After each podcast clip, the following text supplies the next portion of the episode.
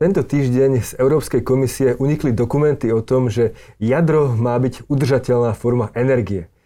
E, je to podľa vás dobrá správa? Budem sa rozprávať s pánom e, Pavlom Štulerom, riaditeľom spoločnosti Javis. Dobrý deň. Dobrý deň, ďakujem za pozvanie. E, z pohľadu Slovenskej republiky je to určite dobrá správa. Potvrduje sa tým, že energetický mix, ktorý máme na Slovensku namiešaný, je správny, udržateľný a podporuje aj víziu zelenej ekonomiky do budúcna. Eh, asi my máme veľkú časť elektriny, tvoríme z jadra. Eh, koľko je to zhruba? Máte predstavu? V súčasnej dobe uh, jadro elektrárne produkujú okolo 50% celej energie. Po dokončení 3. a 4. bloku v Mochovciach to bude viac ako 65% čo je veľmi významná časť. Sú v Európe krajiny, ktoré tvoria viac elektriny z jadra? Určite sme na špičke v rámci percenta produkcie elektriny z jadra. Veľké, veľkí producenti elektriny z podobného zdroja sú napríklad Francúzsko, ale aj mnohé ďalšie krajiny, ktoré sa vo významnej miere spoliehajú na jadrovú energiu. Hovoríme o elektrickej energii, ale Javis nie je firma, ktorá produkuje energiu. O toho tu asi máme iné, iné spoločnosti ale vy ste firma, ktorá tiež nejakým spôsobom niečo robí s, s jadrovým e, palivom. Čo to jak môžete špecifikovať? Veľmi správne. My ako e, jadrová vyraďovacia spoločnosť priamo nevyrábame elektrickú energiu, ale staráme sa práve o to, aby všetká elektrická energia, ktorá je vyrábaná práve z jadra, mohla byť vyrábaná bezpečne, udržateľne a hlavne dlhodobo. Znamená to, že poskytujeme servisné činnosti, ktoré súvisia s výrobou elektrickej energie z jadrových reaktorov a staráme sa ale aj o mnoho iných činností, ale toto je asi naše gro. V podstate e, spoločnosť asi nie je nejaká stará, predpokladám, neviem koľko, koľko máte rokov, ale tá činnosť, ktorá sa robí, sa už deje asi dekády na Slovensku. Aha.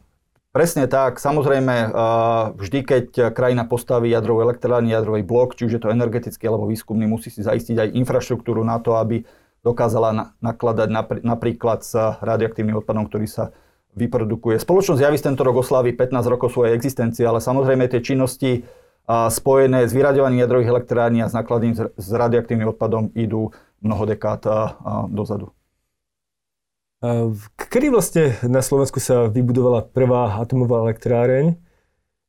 Máte, máte predstavu, kedy to asi bolo? Áno, čiže v podstate Československo bola piata krajina na svete, ktorá dokázala využívať jadrovú energiu na mierové účely a 70. rokoch minulého storočia a Slovensko a vtedy teda ešte Československo uviedlo do prevádzky jadrovú elektrárne v Bohuniciach tzv. A1, ktorá však vzhľadom na tú technológiu, ktorá bola použitá, mala len veľmi krátku prevádzku a koncom 70. rokov zaznamenala dve prevádzkové udalosti, ktoré viedli jej k odstaveniu a následnému potom procesu vyraďovania.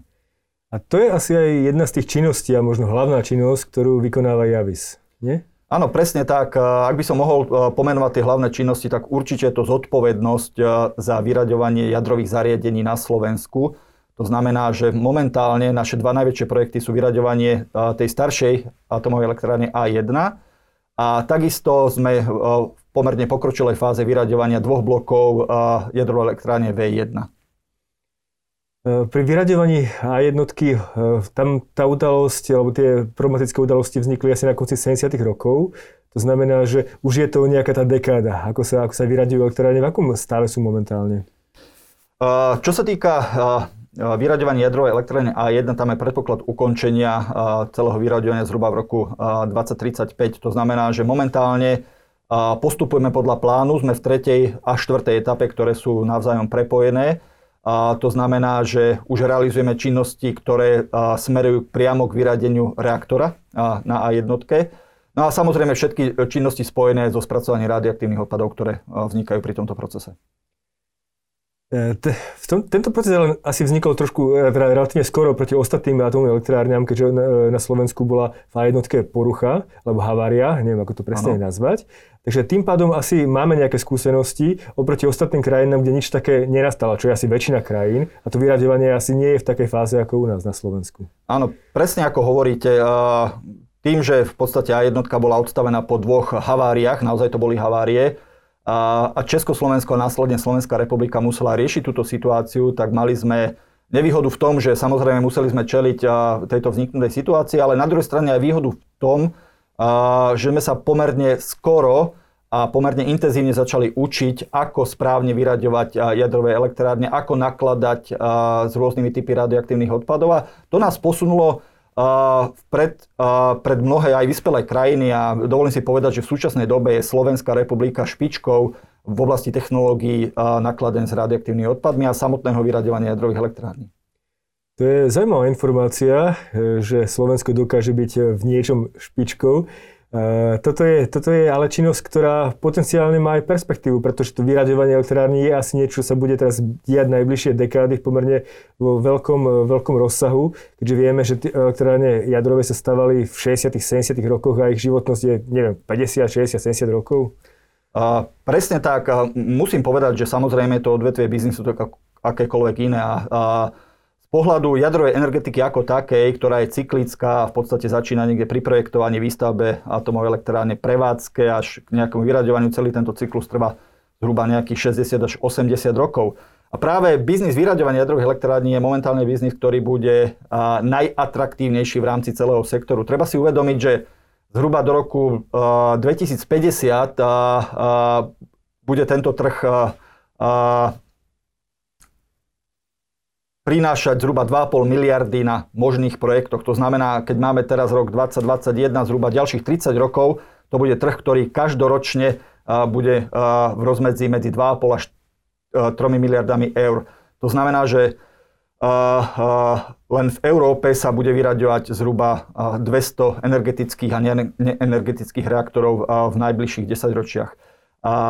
To znamená, že bolo by pre nás veľkou chybou, keď sme sa tohto trhu neúčastnili a hlavne z pohľadu toho, aké skúsenosti Slovenská republika má a aké, akú reputáciu má vo svete.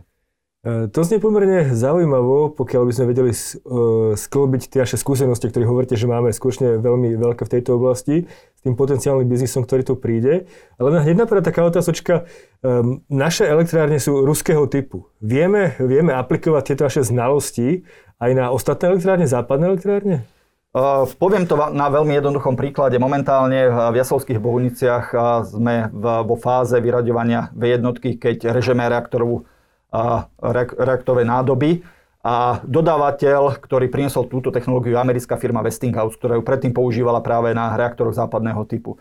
Čo tým chcem povedať je, že tieto činnosti sú veľmi generické a, a veverkové reaktory sú tzv. tlakovodné reaktory. To znamená, že aj v západnej Európe sa po, používajú podobné typy reaktorov. Čiže odpoveď na vašu otázku je jednoznačne áno.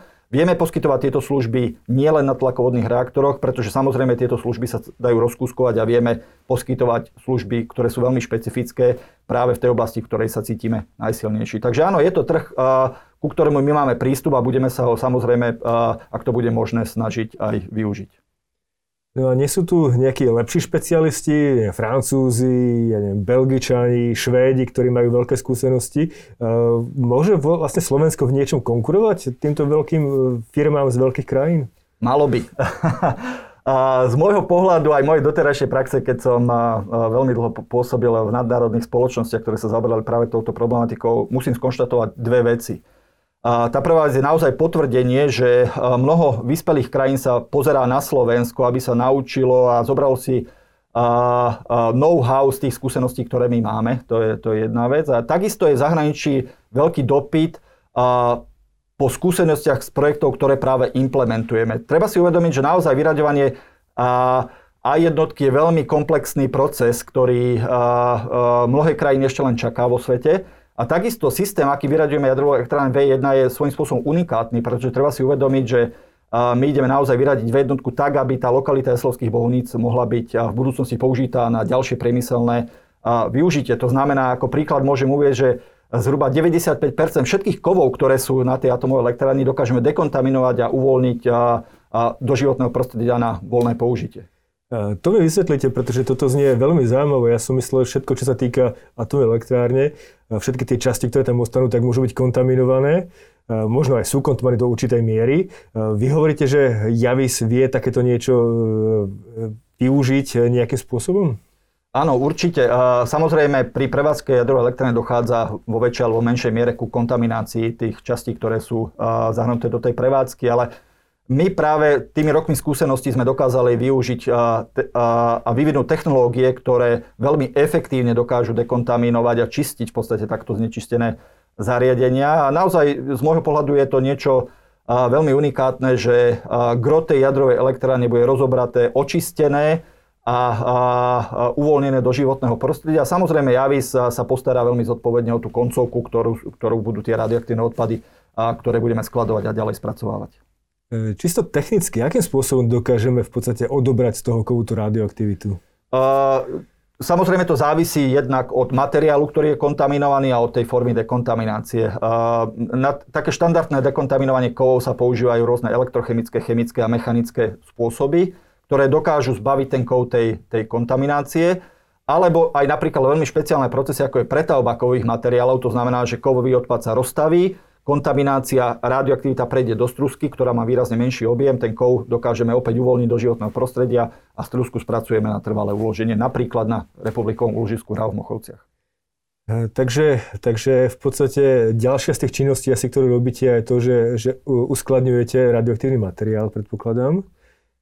Áno, presne tak. E, uskladňujeme nielen radioaktívny materiál, ale aj vyhorené jadrové palivo. Čiže to sú dve nezávislé kategórie. Treba si uvedomiť, že vyhorené jadrové palivo, to znamená palivo, ktoré už bolo použité v jadrovej elektrárni a už v podstate určené na, na trvalé uloženie alebo prepracovanie, nie je odpad. Je to stále energetická surovina, ktorá, a ja pevne verím, že sa to stane skutočnosťou, bude mať ďalšie využitie v budúcnosti. Ten vedecko-technický pokrok jednoznačne smeruje tým spôsobom, že nadobudneme také vedomosti, že opäť sa bude toto palivo dať využiť. Čiže to je jedna stránka tej skladovacej činnosti. Druhá je tá, že všetky odpady, ktoré spracujeme, vieme uložiť na republikovom úložisku radioaktívnych odpadov v Mochovciach a odpady, ktoré spracovávame inou formou, alebo ešte čakáme, že v budúcnosti budú spracované, sú skladované v špeciálnych skladoch v lokalite Jaslovských Bohuníc. V tom dokumente, ktorý unikol z tej Európskej komisie, sa hovorilo o tom, že e, napríklad Fínsko má nejaké špeciálne e, hĺbkové e, skladiská takéhoto niečoho. Máme na Slovensku tiež teda určite skladiska, hovoríte v Jaslovských Bohuniciach či Buchovciach? V Mochovciach aj v Jaslovských Bohuniciach. No. Sú, sú bezpečné takéto úložiska? Uh, áno, samozrejme, bezpečnosť a, a fyzická bezpečnosť jadrových zariadení a uskladneného, uskladneného či už radioaktívneho odpadu alebo vyhorené jadrové paliva je absolútnou prioritou pri všetkých činnostiach. Uh, ako ste správne povedali, Fíni sú skutočne najďalej celosvetovo a v projekte dizajne a konštrukcii hlbidného tzv. geologického typu ložiska. To znamená, že v rámci nejakej stabilnej geologickej štruktúry sa vyvrtá ako keby bánska chodba tam sa vytvoria nejaké skladovacie priestory a palivo a vysokoaktívne odpady tam skladovaní na veky. To znamená, že aj Slovensko sa veľmi zodpovedne aj v rámci medzinárodných záväzkov, ktoré máme a takisto vzťahov s Medzinárodnou agentúrou pre atomovú energiu musí pripravovať aj na takúto alternatívu skladovania. To znamená, že Javis ako zodpovedná organizácia vykonalo už určité prvé kroky na identifikáciu ideálnych geologických formácií, kde by sme v budúcnosti vedeli aj takúto formu geologického uskladnenia realizovať. Ale tie, čo máme teraz, tie súčasné úložiska, sú bezpečné? Absolútne bezpečné, samozrejme. Uh, Úložisko v Mochovciach je v podstate dizajnované spôsobom, že ten radioaktívny odpad, ktorý tam je spracovaný, v tejto forme je bezpečný po dobu minimálne 300 rokov. A skladovacie kapacity na vyhorené jadrové palivo, ktoré máme v Bohuniciach, to je samozrejme úplne iný typ skladu, takisto sú dizajnované, plánované na veľmi dlhé skladovanie, to znamená v rozsahu niekoľkých desaťročí. A musím povedať, že v Jaslovských Bohuniciach sme začali výstavbou ďalšieho typu skladu, ktorý je tiež určený na vyhorené jadrové palivo. Je to tzv. suchý sklad, ktorý bude ešte bezpečnejší a bude zaistovať ešte dlhodobejšie skladovanie takéhoto paliva. Uh, takže Slovensko skladuje hlavne vyhorené jadrové palivo. Uh, skladuje ho zo slovenských elektrární, alebo aj dováža nejaké, nejaké palivo zahraničia a to skladuje tiež na Slovensku? Nie, absolútne nie. Skladujeme len palivo, ktoré bolo vyprodukované v slovenských elektrárniach, to znamená Jaslovské Bohunice, Mochovce. A čo sa týka potom e, spracovávania aj e, ostatných e, radioaktívnych látok, predpokladám, že sa spracovajú aj z nejakých iných sektorov. Ja neviem, máme tu viacero sektorov, ktoré využívajú radioaktívne veci, neviem, možno vo farmácii, možno v, v lekárskom priemysle. Robíte aj niečo také? Áno, presne tak. To je činnosť, ktorú si veľmi málo ľudí uvedomuje, ale my sa práve staráme o to, aby sme dokázali Slovensko čistiť od všetkých takýchto radioaktívnych materiálov. A mnoho ľudí sa neuvedomuje, kde všade sa takéto radioaktívne materiály musia používať. A jeden, jedno z tých odvetví, ktoré ste spomenuli, je práve medicína, kde sa používajú v rámci liečby onkologických ochorení rôzne radiofarmaka, ktoré samozrejme potom použití musia byť bezpečne zlikvidované. To znamená, že javy sa práve stará o to, aby sme očistili nemocnice Slovensko od takýchto použitých radiofarmák a boli následne bezpečne uložené a spracované tak, aby neboli nebezpečné. Ale sú to aj mnohé iné oblasti ako veda, výskum alebo priemysel, kde sa staráme o tzv. zachytené radioaktívne materiály, ktoré sa môžu vyskytnúť, dajme tomu v kovovom šrote. Javis príde, zmeria odpad, identifikuje ten radioaktívny, tú radioaktívnu časť a bezpečne to zlikviduje. Takže keby sme nemali javis, tak musíme ten radioaktívny odpad vyvážať do zahraničia. Je záujem zahraničia vôbec príjmať ten odpad? Je to, je to, aká je to činnosť? Je to, je to drahé také niečo? Uh, áno, je to veľmi drahé, je to veľmi drahá činnosť a preto je veľmi dôležité, aby štát, ktorý práve uh, zaistuje 50 až dajme tomu budúcnosti 65 výroby elektrín z jadra, mal takúto infraštruktúru v dispozícii, aby nebol závislý uh, od iných krajín. A opäť spracovanie radioaktívnych odpadov je aj v rámci európskej legislatívy o voľnom, voľnom pohybe tovarov a služieb niečo úplne bežné, čo sa deje v rámci, v rámci krajín. Čiže dajme tomu Francúzsko si necháva spracovať vyhorené jadrové palivo vo Veľkej Británii a následne pre Britov spracováva vysokoaktívny odpad v zariadení v Lehák. A takisto v podstate fungujú medzinárodné tendre, kde jednotlivé krajiny a firmy súťažia a realizujú zákazky v iných krajinách. Takisto aj my sme dobrým príkladom toho, napríklad na vyradení Bohunica podiela podielalo veľa zahraničných firiem. E, ešte sa predsa opýtam e, otázku hľadom toho, takže my keď spracovávame zahraničný radioaktívny odpad, tak to znamená, že príde na Slovensko, Aha. nejakým spôsobom sa spracuje. Čo to znamená to spracovanie toho mhm. odpadu? Áno, uh, môžem použiť príklad, ktorý už bol medializovaný veľmi široko, a to je práve sp- spalovanie radioaktívneho odpadu zo zahraničia. Samotný ten proces spracovania radioaktívnych odpadov má dva základné cieľa. Jednak je uviesť odpad do bezpečnejšej formy a v rámci tohoto procesu aj snaha o minimalizácia objemu. To znamená, ak máte veľký objem, napríklad spaliteľného odpadu, ideálne ho spáliť a ten popol, ktorý z toho zostane, nejakou formou spracovať. Čo je veľmi dôležité uviezť a platí to nielen pre Slovensko, ale pre všetky krajiny Európskej únie a pokiaľ viem aj, aj, aj, aj v rámci celého sveta, Základnou podmienkou spracovania cudzieho zahraničného odpadu je skutočnosť, že kompletne celá aktivita sa vráti do krajiny pôvodu. Toto je veľmi regulovaná, veľmi kontrolovaná činnosť, takže na tom príklade, čo som spomenul, to spracovanie odpadov zo zahraničia, spalovanie talianského odpadu, je absolútne garantované a kontrolované to, že celá aktivita, ktorá na Slovensko príde, sa vráti aj do krajiny pôvodu. Takže nie je to o tom, že by nám tu ostal nejaký radioaktívny odpad a ten vás tu zamoroval.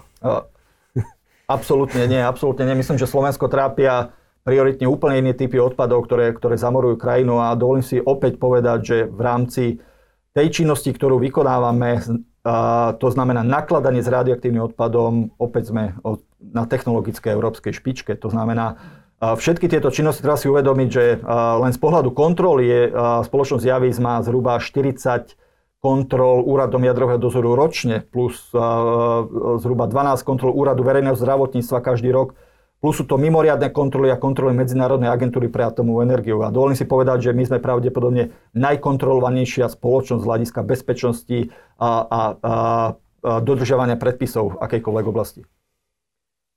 A čo nejaké, nejaké emisie, radioaktivity a podobne, hovoríte, že také niečo je zanedbateľné? Uh, samozrejme, každá priemyselná činnosť, či už je to nakladanie s radioaktívnymi odpadmi, alebo dajme tomu spalovanie komunálneho odpadu, má určitý vplyv na, prostredie, na životné prostredie. A dôležitou, dôležitými skutočnosťami, ktorými my sa naozaj píšime, je to, že spoločnosť Javis nepatrí do 30 najväčších znečisťovateľov Trnavského kraja. To znamená, že pred nami je minimálne 29 spoločností, ktoré majú zásadne vyšší vplyv na napríklad kvalitu ovzdušia. Takisto eh, z pohľadu eh, tých emisí, napríklad tej radioaktivity, ktoré máme, eh, ilustrujem to na príklade, máme povolený 100% limit, to znamená určité množstvo, ktoré môžeme každoročne vypustiť do atmosféry a my z toho limitu čerpáme zhruba 1%. Čiže napriek tým povoleniam všetkým, ktoré máme, tak naozaj do životného prostredia odchádza absolútne minimum. Len pre ilustráciu, náš poplatok za znečistenie ovzdušia, myslím, že za minulý alebo za tento rok bol 18 eur. Takže to asi ilustruje to, že kde sme z pohľadu znečisťovania ovzdušia. Ak dovolíte, ja sa vrátim predsa len k jadrovým elektrárňam ešte, pretože budú hrať stále veľmi silnú rolu v energetickom mixe Slovenska, respektíve najväčšiu a nezastupiteľnú rolu. Znamená to, že keď tie elektrárne skončia svoju činnosť, ako skončila teraz V1, no. tak budú vyradené. No. A otázka je, že kto to bude robiť. Či to bude robiť Javis, no. alebo či to bude robiť taká zahraničná spoločnosť. Momentálne to robí Javis, v mhm. podstate si jediná firma, ktorá to robí, ale možno budú nejaké politické úvahy smerovať aj k tomu, že by sme mohli také niečo dať, delegovať niekomu inému Myslíte, že to je e, racionálny krok? Uh, samozrejme, ja by si musí obhájiť tú svoju pozíciu, že tie činnosti, ktoré vykonáva z pohľadu uh, vyraďovania jadrových zariadení sú v prvom rade bezpečné uh, a v druhom rade ekonomické. To znamená, že je veľmi dôležité, aby my sme vedeli preukázať, že tie činnosti, ktoré realizujeme, napríklad na vyrábanie jadrových zariadení, splňajú obidve tieto podmienky. Čiže ja si pomôžem jedným anglickým termínom respektíve anglickou terminológiou, ktorá rozoznáva dva druhy zodpovednosti. Jedno je responsibility a druhé je liability. Tu responsibility viete vždy preniesť na niekoho, ale tá liability zostáva na tom území, v tej krajine, v tom regióne, kde to jadrové zariadenie máte. Čiže vy sa ho nezbavíte. Čiže keby som to ilustroval na príklade Mochoviec, Responsibility je momentálne na strane, eh, na strane, dajme tomu, NLU za dokončenie tretieho bloku, ale tá liability, to znamená tá dlhodobá zodpovednosť za to, že tá atomka tu bude a či bude prevádzka alebo nie, je na konci dňa v rámci Slovenskej republiky. Čiže aj z tohoto pohľadu my pristupujeme eh, k eh, úlohám týkajúci sa vyraďovania jadrových elektrární, keďže tá liability bude vždy na strane Slovenskej republiky, že musíme si budovať tieto kapacity, aby sme to mali. Takže ak to, správne cháp, e, ak to správne chápem, mala by to byť slovenská firma, pretože e, je to vždy bezpečnejšie z hľadiska bezpečnosti štátu, aby to robila slovenská firma. Najvyššie sme v tom relatívne dobrí, ako hovoríte, respektíve možno, možno, aj, možno aj špička. Takže možno je tu aj potenciál naopak. Nielen, nielen e, možno tú činnosť prenechať ako minimál naopak, ponúkať svoje služby do zahraničia. Je tak niečo možné? Z môjho pohľadu ako manažera absolútne áno a ja sa snažím, snažím sa pristupovať k vedeniu spoločnosti Javis napriek tomu, že je to štátna spoločnosť naozaj ako keby to bola spoločnosť súkromná. To znamená z pohľadu toho, že treba budovať perspektívu týchto činností. Samozrejme treba prioritne zaistiť činnosti súvisiace s tým, čo nám e, uložil štát, že sa o to máme starať ako absolútnu prioritu a následne využiť to know-how, tie technológie, tie 10-ročné investície, ktoré tu máme, na to, aby sme práve vedeli znížiť náklady na spracovanie tých slovenských záťaží, prostredníctvom toho, že vyhráme zákazku niekde v zahraničí, to znamená znižíme jednotkovú sazbu, ktorú máme doma a v podstate slovenský daňový poplatník zaplatí menej na konci dňa. Takže ste, ste zastancom myšlienky, že by Slovensko so svojimi kapacitami a schopnosťou malo možnosť vyhrať nejaké zákazky aj v zahraničí, povedzme, rozobrať nejakú atomovú elektrárne vo Francúzsku? Absolútne áno. Ja si myslím, že musíme mať na to ambíciu. Zase ako zodpovedný hospodár musíme tie investície, ktoré sme tu mali, naozaj zvelaďovať. To znamená, že musíme hľadať možnosti, ak nemáme doma už ten trh vybudovaný, to znamená, že vieme realizovať činnosti len s nulovou, s nulovou ziskovosťou, aby sme dokázali tých ľudí a tie všetky technológie využiť niekde, kde vieme ten zisk generovať. Pretože ten zisk, vzhľadom na to, že sme štátna spoločnosť, sa v plnej miere vráti štátu a následne my ho vieme odviesť či už vo forme dividendy, daňových odvodov, alebo napríklad aj zamestnanosťou ľudí, ktorí ponúkajú vysokú pridanú hodnotu pri tých činnostiach, ktoré vedia. Uh, máme aj dostatok kvalitných ľudí na Slovensku, pretože nepochybujem o to, že socializmu bolo v tejto oblasti veľa kvalitných ľudí, ale v súčasnosti asi to nie je úplná priorita vychovávať takýchto ľudí. Ako to je? Je to veľký problém, dostatok ľudí nemáme a takíto ľudia sú veľmi drahí.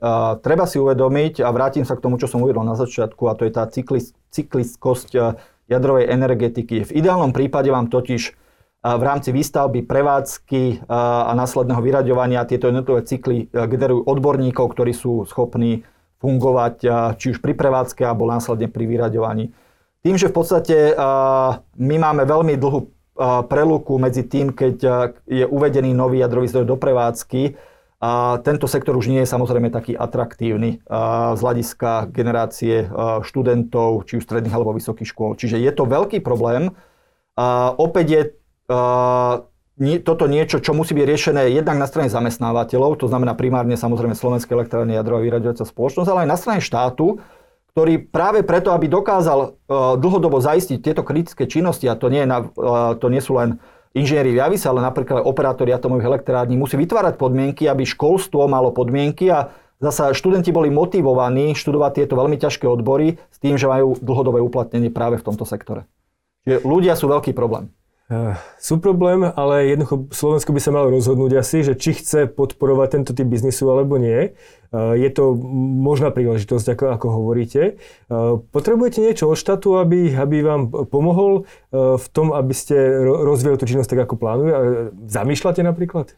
Uh, absolútne áno. Samozrejme, energetika, špeciálne jadrová energetika spada uh, medzi strategické priority štátu. Čiže z tohto pohľadu a práve v týchto dňoch uh, prebieha diskusia o aktualizácii národnej politiky a nakladania s radioaktívnymi odpadmi. A to znamená, práve teraz sa formulujú tie základné tézy, ako Slovensko bude pristupovať k tejto oblasti. Ale z takého širšieho pohľadu aj prevádzky jadrových zariadení štát si musí jasne definovať že prevádzka a bezpečná dlhodobá prevádzka týchto zariadení je jasnou prioritou a už vzhľadom na to, že a, aký je energetický mix na Slovensku, opäť sa vrátim a, k tomu. To znamená, ak chceme dlhodobo bezpečne ekonomicky byť schopní produkovať elektrickú energiu, musíme jasne definovať mantinely, v rámci ktorých bude napríklad legislatívny rámec definovaný nie na 4 roky, ale naozaj na veľmi dlhé obdobie. Z pohľadu Javisu, ktorý teda sa pozerá aj o tom, že by predal tie skúsenosti, ktoré má smerom von, je samozrejme veľmi, uh, uh, veľmi elementárne to, že uh, pohľad zo zahraničia na nás je ako na krajinu, ktorá má stabilné dlhodobé podnikateľské prostredie. To znamená, že zákony sa nemenia každý rok podľa, podľa danej politickej situácie, ale práve preto, že tento sektor si to vyžaduje, tak vieme mu vytvoriť podmienky ako štát na to, aby sme dokázali zahraničným partnerom, že sa s nami oplatí podnikať. Takže to, čo vlastne potrebujete, je nejaká stabilita, garantovaná stabilita, nejaký, nejaký rámec toho, že, že sú tu príležitosti a tie príležitosti budú veľké v celej Európe, možno na celom svete a Slovensko má potenciál s nimi niečo spraviť. Stačí, keď v podstate štát mu garantuje to, že tú perspektívu si vie oceniť. Absolútne s vami môžem len súhlasiť.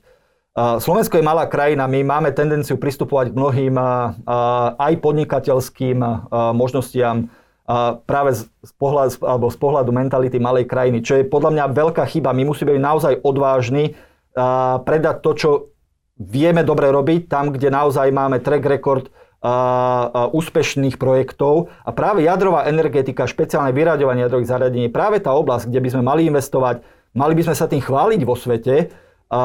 Treba sa pozrieť a, možno trošku na východ Európskej únie, kde jadrová energetika práve naberá tempo, budú tam obrovské obchodné príležitosti a mali by sme sa to snažiť predať. Jednoducho takto sa buduje úspešná, bohatá spoločnosť, že rozvíjame tie oblasti, v ktorých sme dobrí a kde vieme generovať zisk.